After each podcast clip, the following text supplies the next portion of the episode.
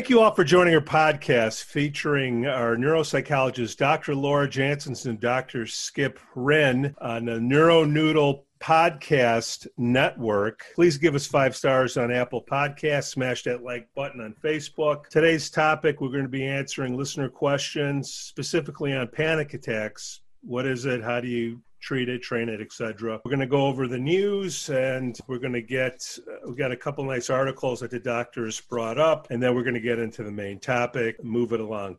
Panic attacks. That's a popular popular one, doctors. Dr. Laura, you had an article. A researcher proposes new theory on of consciousness. Could you please elaborate? It's a complex article, and it came out uh, recently. And he goes into quantum and non-quantum physics, and we about that here. Except the, the point he, that's getting brought out by this recent article. He, he's a gentleman from uh, England and what he's proposing is, bear with me on the, the million dollar words here, but he's proposing that the electromagnetism house or the where uh, consciousness originates. He gets into some dualism. It's another you know big big word here, but he talks about instead of having a spirit or a soul, our consciousness is rooted in space rather than time. And now we're getting in, into all sorts of stuff here. But what, what is electromagnetism? I'm just going to make that easier for everybody. Electromagnetism is current moving through a system. If current is moving, electricity is moving, you're going to have electromagnetism. Electromagnetism is something that occurs in waves, oscillating waves. And so if you're looking, we've all seen maybe on YouTube these uh, little videos where for example, you, you play a note on an instrument like a piano, guitar, whatever. You play a note on the instrument, and then they have these little uh, ferrous shreds, little uh, pieces of iron. They they turn into picture. If you put them on a piece of paper and you, you strike the instrument in the tone, each tone has a different picture of the way these little iron shreds uh, lie in the paper. And, and they're really cool. They're they're you know cool designs. And the, you know the, the shapes are regular you know whether they're they're circles or they're other kind of reflective kind of patterns they're amazing looking patterns and they're all different for example for each note on the scale the musical scale. Point is that electromagnetism creates waves and where I'm going with that is this is something that we're measuring with our EEG equipment. When we're doing our neurofeedback and we're taking mm-hmm. pictures of is that these oscillating waves come from the uh, electromagnetism. So electromagnetism is generated from our brain, basically. And so I think what he's doing and how it helps us is he's kind of validating, hey, that what we're doing has, you know, objectivity, has merit. And he kind of brings up these ideas that if we're talking about like artificial, is there artificial intelligence, that it might be possible to create consciousness using technology. And that kind of goes off a deep end for me. And, and I can't jump jump off of that right now. But but it's compelling. It's compelling ideas that you can create consciousness with physics and, and kind of amazing stuff. The other thing that's kind of maybe more in my wheelhouse or my uh, kind of understanding or appreciation is he's talking about how using brain waves can um, help with artificial limbs. Now that's the cool thing.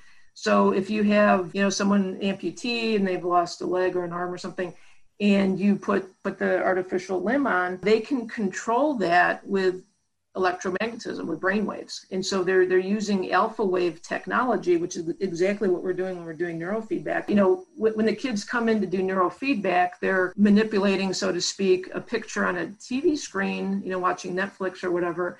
They're manipulating that with their brain waves. So, you know, research uh, you know takes that a step further into you can use your brain waves to manipulate moving the fingers on an artificial hand. Now that stuff is cool and that stuff, you know, has has loads of purpose. So again, just kind of legitimizing what we're doing. I think that you know it, it's hard to get this concept of neurofeedback out to the masses because it it does you know kind of rely on these you know fancy word you know electromagnetism. What the heck is that? I mean, you know train a patient in electromagnetism the you know they don't have to understand it hopefully to you know find find the true benefit in it. You know the guy who's lost his arm he doesn't care what electromagnetism is. He cares that he can you know use a limb that he's lost. It kind of you know requires a little bit of a leap of faith that you know science is is getting somewhere and, and we're objectifying things that used to be based in time. That's talking about physics again you there, there's these time and space continuums. And again things have been subjective i'll say it that way to be more clear uh, subjective information is, is one way that we've performed as therapists and psychologists. But again, we have all these objective things available to us. And, and it gets scary and gets um, kind of muddled in, in the terms and all of that stuff. But I, I think, you know, we can keep pushing forward and, and again, continue to find, find use and help people in all sorts of uh, different arenas. Well, we'll have the link on the, on the website, neuronoodle.com, blogs, podcasts. Dr. Skip, you had an article too. Uh, interesting one, politics. Yeah, right. I wanted, if I could, just to touch real quickly on something Laura said, and I think it's yeah. important. People understanding and maybe even going as far as embracing neurofeedback. Not to summarize everything you said into one sentence, we are talking about frequencies and we're talking about you know electromagnetic waves. What we're really referring to again just is things that are outside of our conscious awareness right? We've been trained our entire lives to rely on our physical senses. It, you just can't pick up that stuff. And so it's hard for comprehension for one you know if we think about our even medical system it's so focused on things that are observable and we're really referencing or trying to convince folks to do things that aren't observable. And that's hard. Um, it's challenging. Obviously, there's people that are open to it and some that aren't. If we, and maybe this is a different podcast, but maybe if we um, just, you know, consider what's available out there. And I think we're at a pretty interesting time in that technology is allowing for some of these things that weren't visible, air quotes, right, to now actually be seen. Like, you know, everybody, you know, you and, and me and Pete have the ability in our office to make these brain waves literally visible. You can take a picture and look at it. I, again, I think it's exciting because of what's available for the opportunity to be able to let people see, which is so important for us, you know, what's going on instead of them just believing us. And then the last thing I'll say about it is there's so many other promising treatments that are available on, you know, top of neurofeedback that follow these principles of frequencies, right? They're working with energy frequencies and they're manipulating them, if, if you will, in ways that are just more efficient and effective. And there's, uh, I'll just throw out an acronym, but it's PEMF and it's pulsed electromagnetic field therapy. And there's lots of different devices that actually utilize this. You can retrain the frequency of your body, for example, to kind of dovetail a little bit maybe in today's talk. Work with things like anxiety. Again, retrain your body, whereas neurofeedback's going after the brain, right? But you're retraining your body's response through some of these devices. And for one of them is a pad, and it's you know a five foot pad that you lay on, puts out frequencies that eventually trains your body. Definitely in line with neurofeedback certainly and how it works. But anyway, I just wanted to throw that in real quick because I couldn't bite yep. my tongue too much. But again, maybe a another bigger podcast on just frequencies and fourth dimension stuff and all that, you know, quantum physics, which, yeah, it, it, that'll be done with me in 30 seconds talking on that, you know what I mean? But it's a big, big, giant subject that folks, I don't know, embrace because they aren't aware of it. Einstein would be fun. Yeah, right? Yeah. Uh, but back to the article real quick, Pete. Yeah. And, and I'll try to make it brief, but what the article is discussing, and obviously, um, well, I, I, think it's probably obvious. It's hard not to be obvious or aware of just the political divide that's been going on for a while. You know, for for years for sure. You know, a couple last couple uh, election rounds, it's been pretty divided. The article approaches it with, "Hey, okay, so this is happening. Let's try to look at it." And see, you know, through fMRI, which is a functional MRI, meaning you get to watch people's brain in action. Areas that light up give the indication that hey, that's the area that's you know, involved in whatever the person's doing. So they're they're looking at what's going on when people are seeing images, and they were presented with you know political ads, et cetera. The narrative center, the narrative processing center, meaning how you process information, is what was lighting up mostly for folks, and then that would in turn connect or inform it, again, the brain kind of works collaboratively in hubs. And so then the amygdala gets involved, and then it, again, making this really brief, but then there's an emotional reaction to something that is seen and heard. And the idea with this divide is that that narrative center becomes rigid.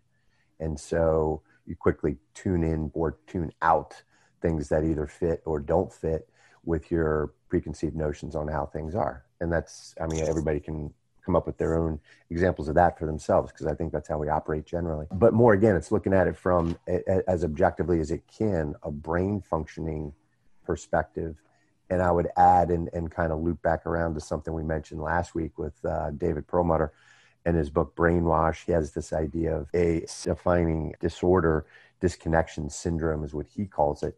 But because he's a functional medicine uh, neurologist, he looks at how our environment and particularly how our diets contribute to that rigidity.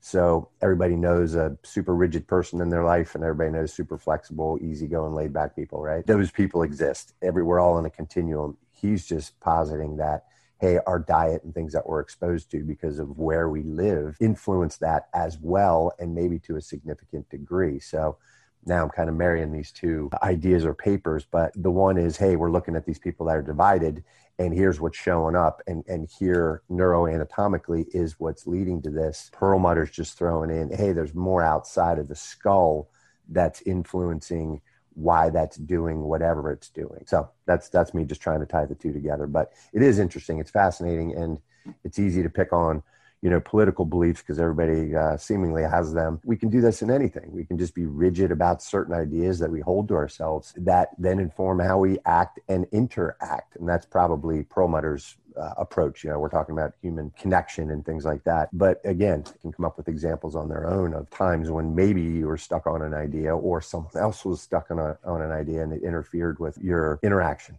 or it became um, you know a component of the interaction. And so that's where we probably come from uh, as psychologists is looking at you know what is interfering with things going like you would want to. And we just try to i think here um, take as a complete approach as we can. And it's not just because somebody's a jerk. It's because it's the way your brain works and there's things that influence the way your brain works. You might be a jerk and you might be saying something jerky. There's again other factors than just hey that human being right there you know fill in the blank again, that's the approach that I think we're trying to take in, in treatment. And our personalizer, I speak for myself, mine too, personal life, is there's more to it than just meets the eye, this person yelling at you right in front of you. Dr. Laura, you got any thoughts? Politics, the amygdala? I'm going to kind of scapegoat out of here from the, the, direct question. I'm going to go back to actually my consciousness guy from England. He, he quoted, I think it was uh, probably Mark Twain, but hold me to that. But he said, Mark Twain had said, imagine being a bat. You know, can we do that?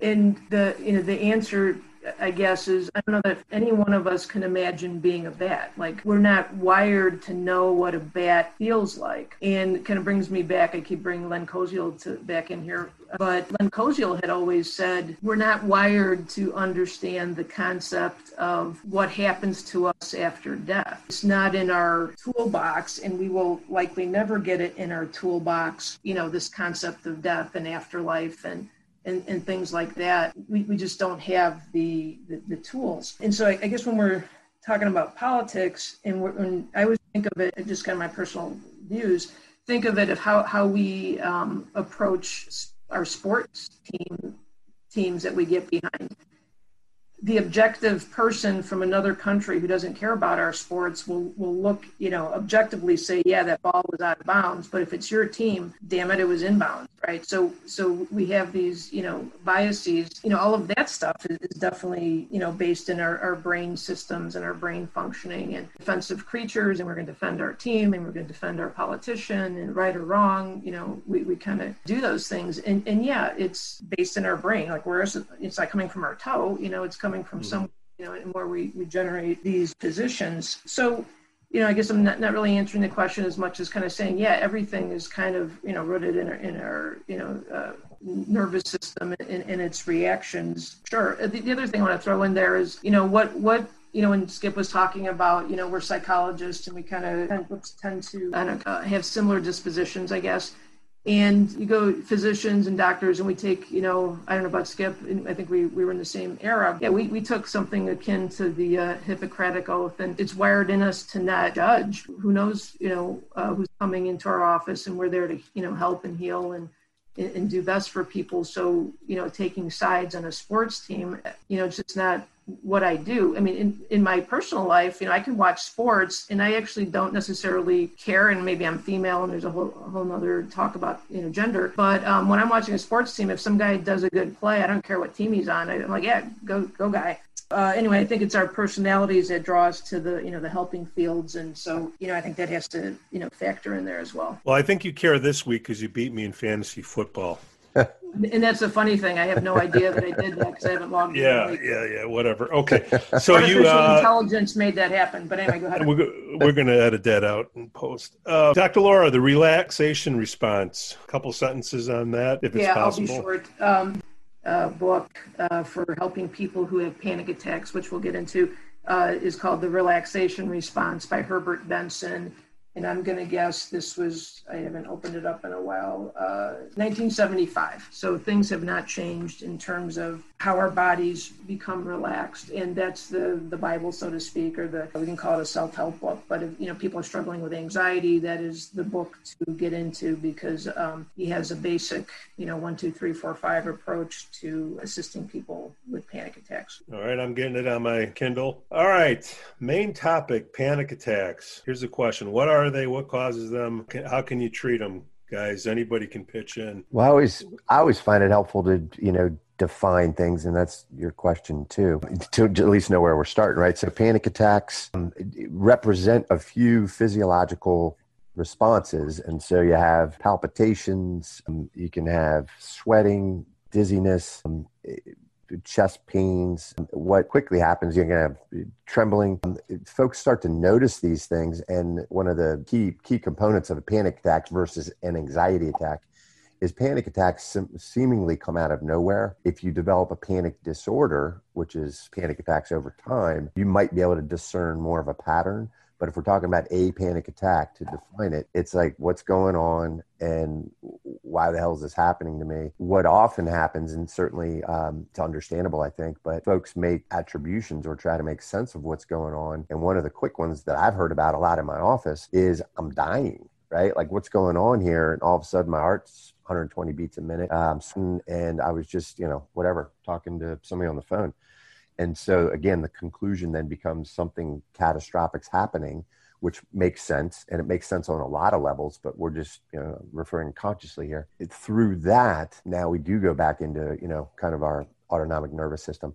A thought like that will generate increased responses to the same things you're feeling. Right? It's kind of a a cycle that would then happen. So then the panic attack perpetuates. Again, panic attacks over time are called a panic disorder, which is within the DSM. Anxiety and attacks, just real quickly to hold them up next to each other, tend to be about something that's anticipated. I, am going to speak in public. I'm going to the grocery store if you're agoraphobic, right? Those types of things are uh, events that we're imagining will happen, and then we have the physical physiological reaction and response to it. So, just real quick to get a definition out there for everybody. Hopefully, it's clear and makes sense. Got it. Got it. Dr. Laura. Received uh, biofeedback training back, uh, I don't know, a long time ago. Bio, so we do, we've been throwing around you know, the, the term neurofeedback. Yeah, there's also the term uh, biofeedback. So before neurofeedback was around, uh, we were doing uh, biofeedback. Turns out neurofeedback is under the umbrella of biofeedback. But the, the point is, uh, bio is your biology, right? So we have equipment and have been trained uh, to use this equipment to read your physiological responses. So, so the point is, and Skip mentioned this, we have a, uh, a nervous system, and there's two two branches of the nervous system that we're talking about. That one turns on the fight or flight system, and one turns off the fight or flight system. It, it's just about like a light switch. Uh, when when one system goes on, the other one is, is not on, but but you can turn on the the brake. You can turn up basically turn off the fight or flight system. So what's on this system when your system is on in defense? There, there's a spark of adrenaline uh, that kicks on. Let's say a bear is chasing you, and adrenaline kicks up. Maybe a, a alligator. I know you see on TV but let's say an alligator is chasing you, a bear, whatever. Anyway, adrenaline uh, turns on this get the heck out of there response. Uh, it's a chemical response. And interestingly, uh, adrenaline lasts about four minutes. So that's enough to get you up a tree or get you out of there, uh, hopefully. Um, and that adrenaline kicks on these physiological responses. So it's your heart rate, it's your breathing rate, it's your skin temperature, it's your blood pressure, the size of your pupils change, your digestion changes. Um, so everything kind of, you know, turns all the resources and energy onto your get the hell out of there response. So uh, with feedback, we, we have all of those um, sensors. We can put a breathing belt around your abdomen and register on a computer how fast you're breathing. Same thing, we have sensors that can measure your heart rate, your temperature, the little sweat response, your, your uh, sweat change, the amount of uh, sweat or moisture on your, your hands uh, changes under fight or flight, and we have uh, sensors that can measure all of those things. And so, when we're talking about panic attacks, uh, the relaxation response book by uh, Benson that I was mentioning, uh, he, he, talks about how you, it is possible to control consciously your responses to things. So, learning to control your your breathing, for example, is a conscious thing you can do. And so, you be, basically, we can all say, okay, everybody now hold your breath everybody can hold their breath because it's consciously something you have control over. And so back to the uh, nervous system, that all of those, you know, your heart rate, breathing, skin temperature, they're all on the same line, so to speak. So if you turn one on, they all come on. If you turn one off, they all come off. And so it's, you know, just like the lights in the hallway, if I turn on one switch, they all come on, etc. So what we can do, if we can teach someone to we'll say control their breathing at a, a lower rate, we'll say, and have the breathing even, and that's a tool someone will have in their toolbox for, we'll say, preventing panic attacks. And like Skip said, you know, a thought, you know, this is, you know, the world's ending, because that's how you, you think when, you know, bear's chasing you. You have that thought, and that that actually keeps the adrenaline pumping. So technically adrenaline lasts four minutes, but if you're talking to yourself and saying, oh, you know, I'm going to die and this is the end and I'm going to miss my things and people, and, and you, you start uh, having the, you know, those talks to yourself, you know, I'm having a heart attack. That's a common thought that people have. And, just to throw this in there, um, you know, during a panic attack, if, if you're saying I'm going to die of a heart attack, that keeps adrenaline pumping. But if you tell yourself something that's a little more rational, like, okay, my heart can beat 200 beats a minute for days on end and I will not die of a heart attack, that might you know be useful information. Not during the panic attack because we're very irrational during a panic attack, but you know doing the training, the homework ahead of time to kind of you know preempt these things and say okay these are all normal responses. Um, it's your flight i got triggered irrationally for no reason. Oh i heard something bump up against the window. My initial response was it's a burglar. You look out the, the window. Oh it's a tree branch. You know once you calm yourself and say okay there's nothing dangerous out there adrenaline will, will stop you know doing its thing. It will turn off all of these um, physiological responses. So so panic attack is basically you know, fight or flight system. It's a physiological response helping you get out of there. Unlike or, or different from neurofeedback, which is unconscious, biofeedback is, is conscious control. So it's something you can use as a tool, you know, mitigate these symptoms. And I've had people, you know, I, I actually like working with people uh, with panic attacks because it is something that I can almost say that I've cured,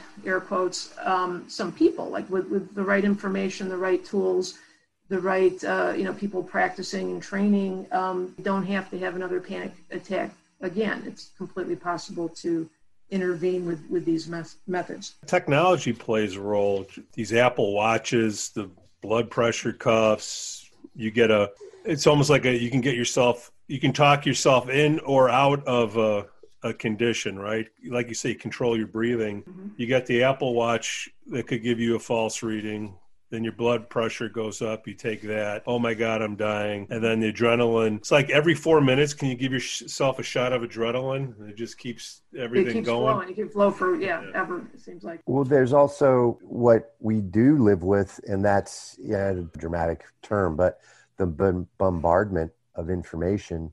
If we are you know my phone's three inches away right? The information because of the nature of information has to be catchy to get your attention. So it is sensationalized.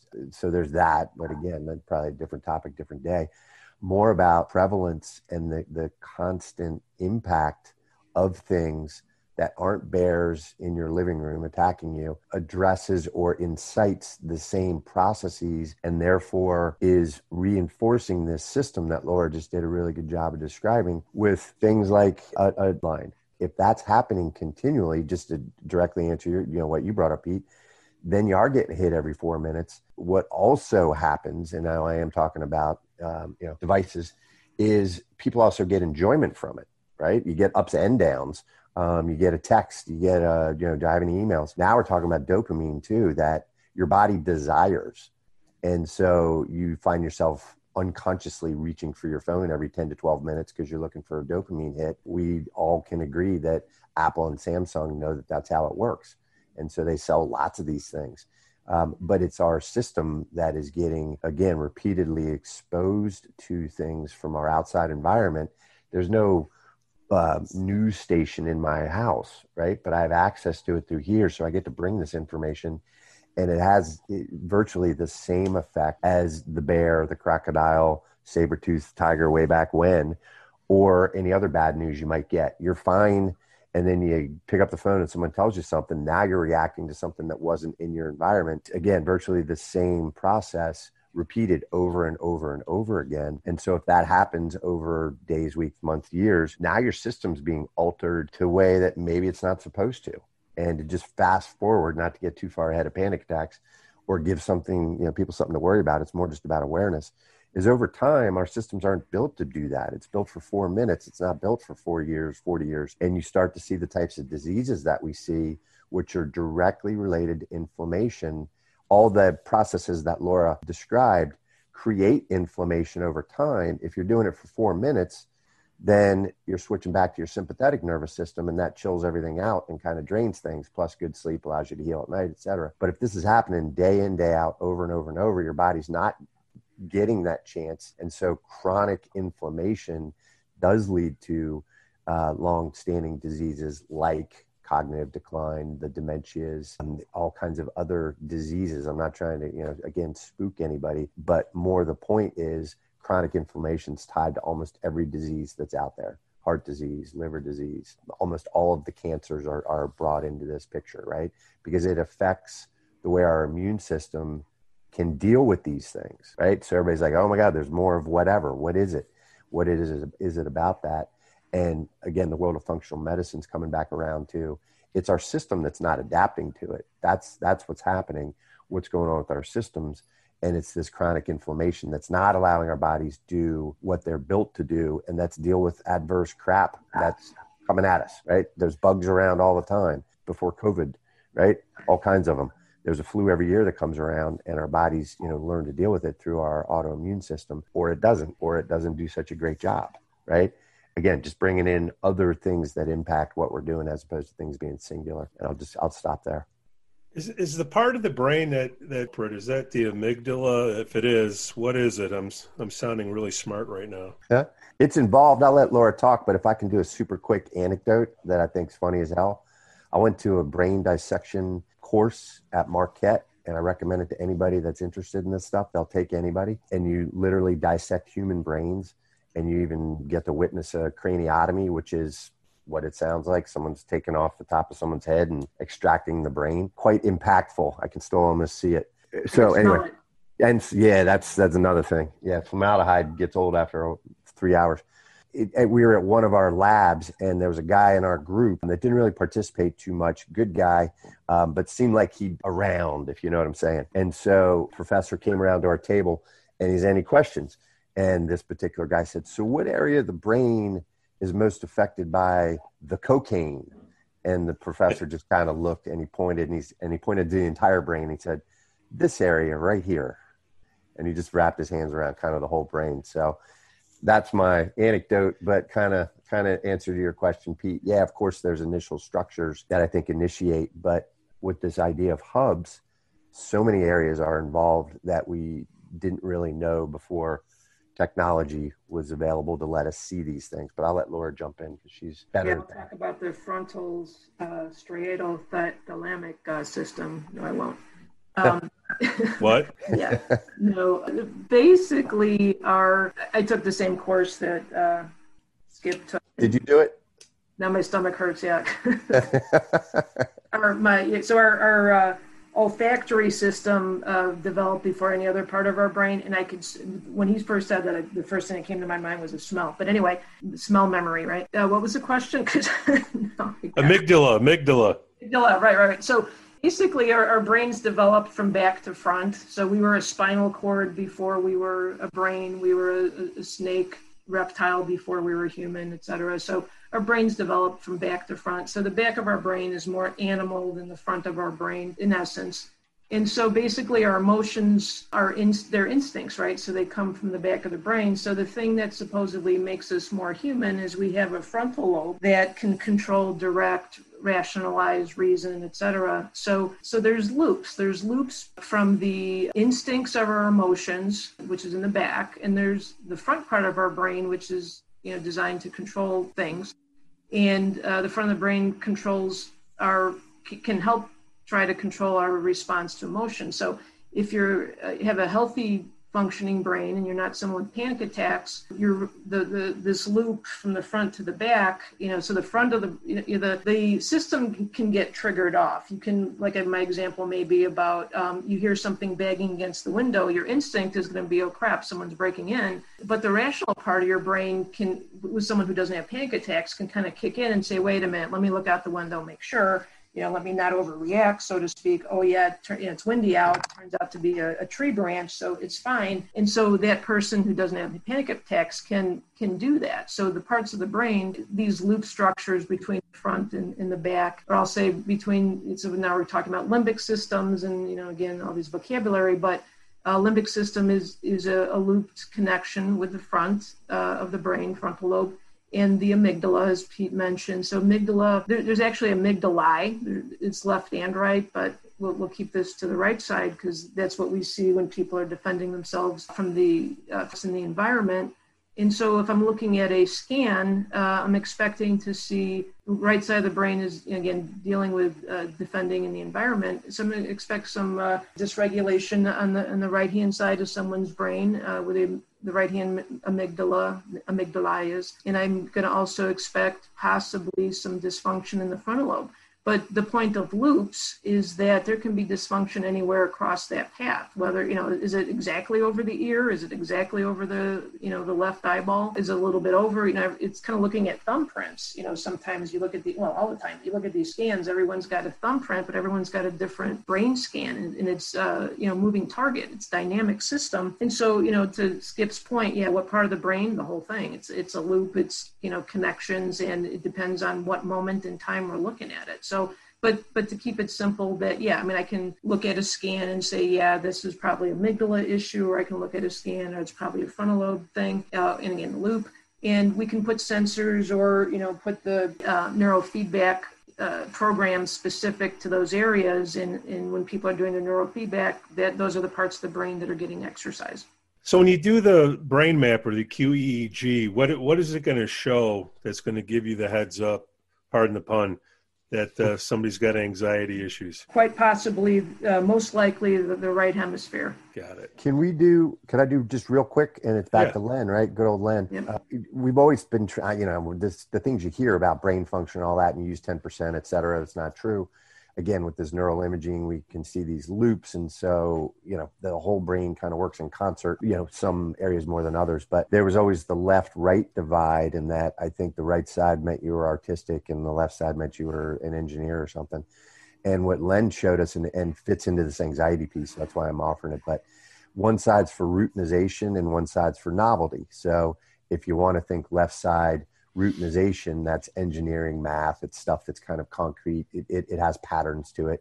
Whereas the right side which is maybe the more creative artistic side of the old way of saying it allows you to be present and interpret your environment as it needs to be. Maybe with that understanding you can see how anxiety would fit into there or it would light up on the right side because that's the side that's interpreting your environment. And if it's over interpreting it or if it's interpreting it in a way that creates a physiological response anxiety, then that's going to light up and you would try to either train that down, right? Or train up something else. Yeah. So yeah, there's there's left right brain and uh, yeah. So the right hand side of the brain is dealing with the outside world. the left hand side of the brain, I'll say it uh, simplistically, is dealing with, with your inside world. So uh, maybe that's the difference you're uh, talking about with the anxiety versus panic attack. So anxiety attack is, is something that's it has become a routine where you, are anticipating something happening because it's happened before and that's more or less a thought or a routine idea. So that might show up as a left hand issue, left left side of the brain issue. Uh, whereas um, when you're dealing with, uh, we'll say, nonverbal uh, stuff or, or, things happening right now, uh, that's going to be a right hemisphere. So you know, there's there's not one one pattern, and we, we like to try to do that because we're trying to communicate. Like we're trying. To, I know I'm trying to communicate to a parent who doesn't. You know, to me, we were talking earlier. I don't care how my computer works uh, I don't care how my HVAC system works. I don't care how my car works. I care that the guy fixing it knows what he's doing. So, so if I'm talking to a parent, I'm going to assume they're thinking a lot of the same thing. Like, okay, that's all fancy stuff, but you know what, what's going to help my. Um, so I'm trying to trying to keep things basic, but but it's hard to say you know one size fits all or one one you know one pattern. You know, if my kid is going to look like the pattern of the neighbor's kid and i think that's where the clinical aspect comes in to help you know kind of tease those things apart but yeah there's general patterns and we can kind of go with that but it's also important that we uh, have to fit the treatment to the individual. One if i could just add on that i think again one of the benefits of neurofeedback in what it does is, is you don't have to be at the micro millimeter of of wherever along that loop there might be a dysfunction if you get it in the area, neurofeedback seems to work because again, the brain is learning it, w- ways to work more efficiently, or maybe re- relearning. Right? It tends to correct itself, and so again, just to take it off having to be precise. Not that we don't know what we're doing, but intervention itself is is pretty generous, in my opinion, in its benefits. Right? Because it, it kind of pulls the brain along, or the brain pulls itself along and strengthens itself. And I think somehow that therefore makes those connections stronger. And then maybe little uh, deterrents or detours even get corrected. Uh, that, that's just my interpretation. yeah, that, yeah. So when I'm talking to parents in my office, I don't use, I try not to use hardly any of this language.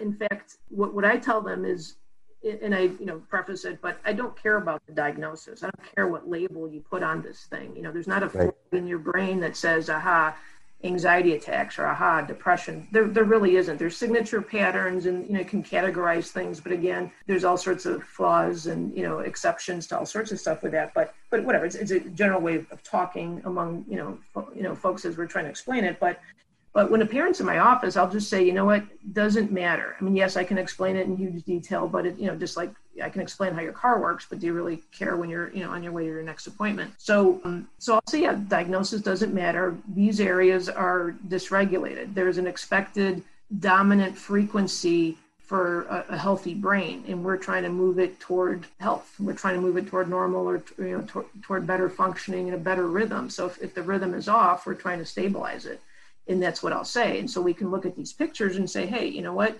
Uh, hypothetically, the right brain should be, you know, dysregulated in anxiety. But hey, what about this little red in the back left? What's that all about? Well, I can explain it, but that's not the point. The point is, okay, it, it's not fitting the pattern, or it is fitting the pattern. Doesn't matter. We're, we're going to get the right rhythm going for you, and that, you know, that kind of shortens the assessment. It's saying, okay, yes, I understand these are things that are symptoms you're seeing.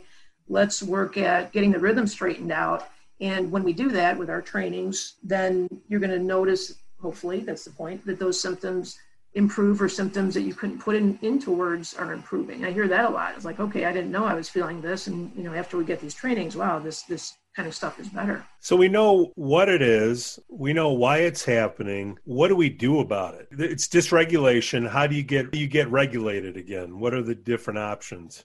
So, uh, and I'm sorry to uh, it's probably Skip's turn, but let me kind of jump in. Uh, go for it.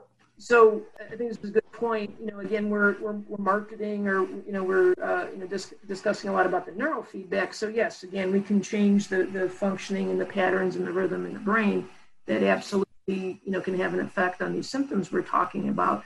But the other thing that supports neurofeedback, or as I was saying, is probably the umbrella over neurofeedback, is the biofeedback. And again, that's using the sensors that measure and feedback to the individual, you know, breathing. So back to uh, uh, that's involved with uh, involved in it is the we, we get a, a belt and uh, we put it around your abdomen. And on the computer, what you're looking at, we uh, there's different graphics, and can do it with movies and, and games and all, all the other things we have. But but the simple graphic we have uh, is of a balloon. And when you're breathing, literally on the computer, you're seeing the balloon expand and contract and in in rhythm. And so what we're trying to do just like with brain rhythm we're trying to get the breathing into a regular rhythm the, a lower rate. You know again to the fight or flight dynamics that if you can reduce your breathing rate your heart rate will come down your blood pressure will come down your skin temperature will go back to normal.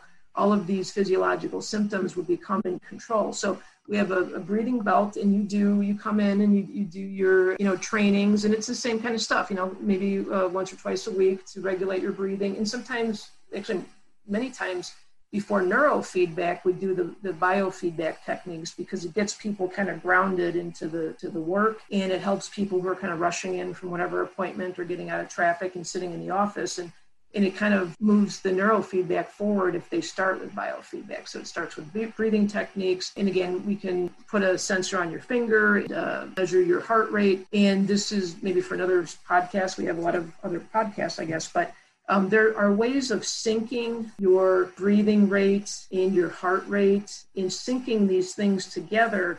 And when you do that and practice it over time, now we're talking about uh, specific training for heart health there, there's ways to you know, put all these in, in super synchrony. Um, that's actually HRV training. It's one of my, my actually personal favorite trainings to do because when you're done with that, yeah, me too. Taking a nap, like you, you feel healthy and you, you feel like uh, you know you can you know keep going in your day, kind of stuff. But um, anyway, so biofeedback is you know first and foremost in my mind what we do to address panic attacks because it gives the person control, and I think that's a factor that I don't know if you said it directly, but yeah, when, when the bear's chasing you, you are definitely feeling out of control. But uh, having these tools in your toolbox gives you a sense of control. And so, you know, going into situations or practicing ahead of time, you know, I would say, you know, practice riding your bike in the, the driveway before you get out on the street. You know, you get to do it ahead of time so that you're confident when, when the situation occurs that you're going to be able to have confidence to do it so that's what you do about it. And you know again neurofeedback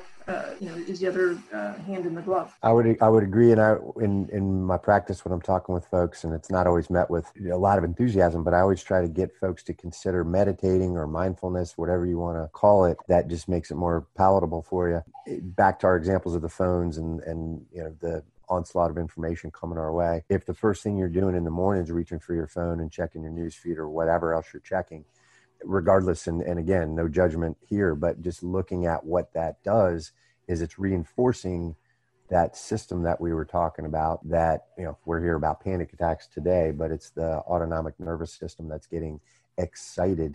And if we are systems which we are then that system's getting reinforced. And so just practically what something like meditation or mindfulness can do for you first thing in the morning is allow for another system to develop that's the opposite of the one that we met today to talk about, right? So it's a more calm, measured approach to whatever your environment's bringing to you and giving you more of a chance to just maybe wade through things in a more reasonable way um, than having your fight or flight system get turned on because it's so practiced at doing so. So I always try to talk folks into doing that. There's plenty of apps out there that are really easy, right? Back to using the technology we have all you have to do is put your thumb on it and it'll get you going. There's a Calm app, C A L M. There's Headspace, which I happen to like, and that's a nice one too. They do a great job of showing you through little animated clips how it works. It's like watching clouds go by, so you're noticing thoughts.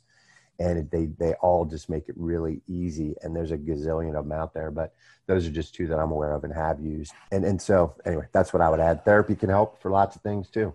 Right? And the PMFs that we talked about, or I mentioned uh, at the outset here, again, is kind of a, a burgeoning uh, area of treatment that can be really helpful too. That's probably down the road for some folks, but it, again, it can be really helpful with this frequency um, piece to help work on things out of the consciousness, right? So you're laying on a pad that helps your body relearn more effective or efficient ways of responding in non dramatic, traumatic, dangerous situations, right?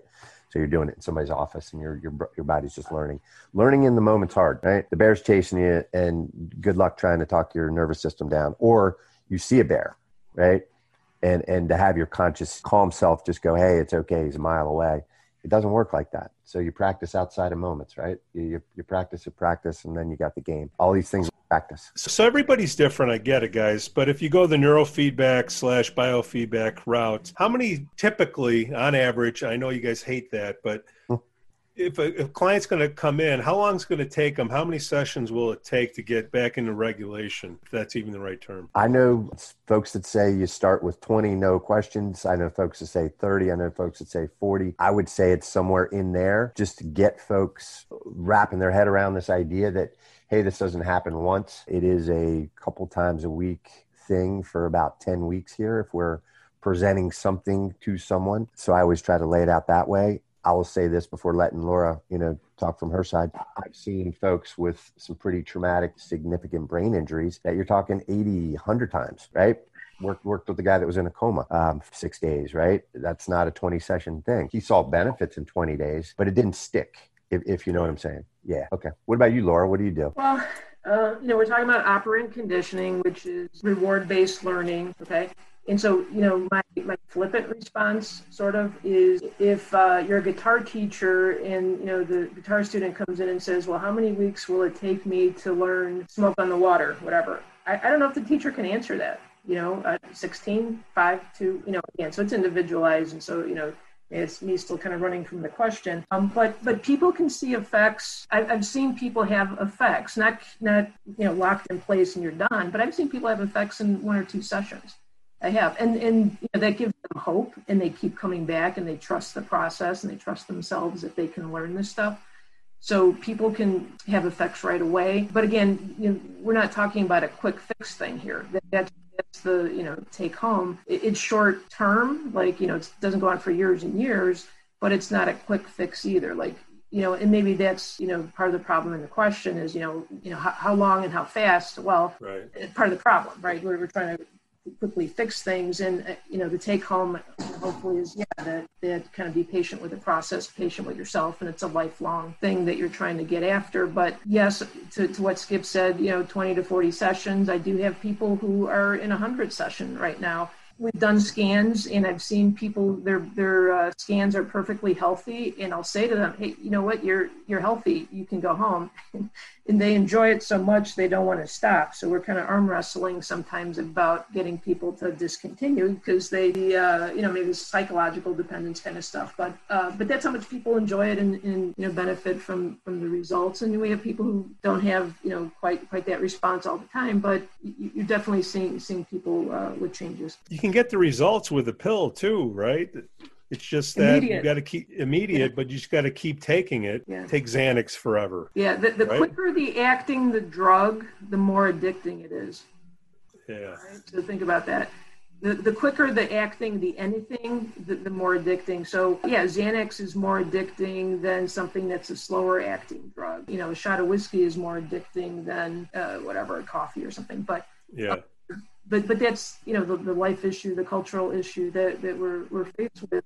And people might have to make that paradigm shift you know coming to neurofeedback and, and sometimes they're just kind of forced to because you know they've tried all of those things or they don't want to be those medications. And and they might just have to kind of wrap their minds around yeah this is uh, can be doesn't always have to be but but might be uh, a, a, longer uh, training than than you know the quick pill. And it's ironic in that the quote quick pill it can be decades in distribution right? You can take something for a couple decades. I mean people do it. People talk to me about it all the time. What i've always again liked about neurofeedback and obviously we're big fans is while we discuss it affects the way the brain functions it does seem to allow for a little more precision with this individual neurology that we're talking about everybody's brain's different whereas medications don't allow for that adjustment. And so that can be why I'm sure it's why so many people can have so many different reactions to medications. Just basically, is it effective or isn't it? Um, they're more broad, it, it, medications in general are more broad of an approach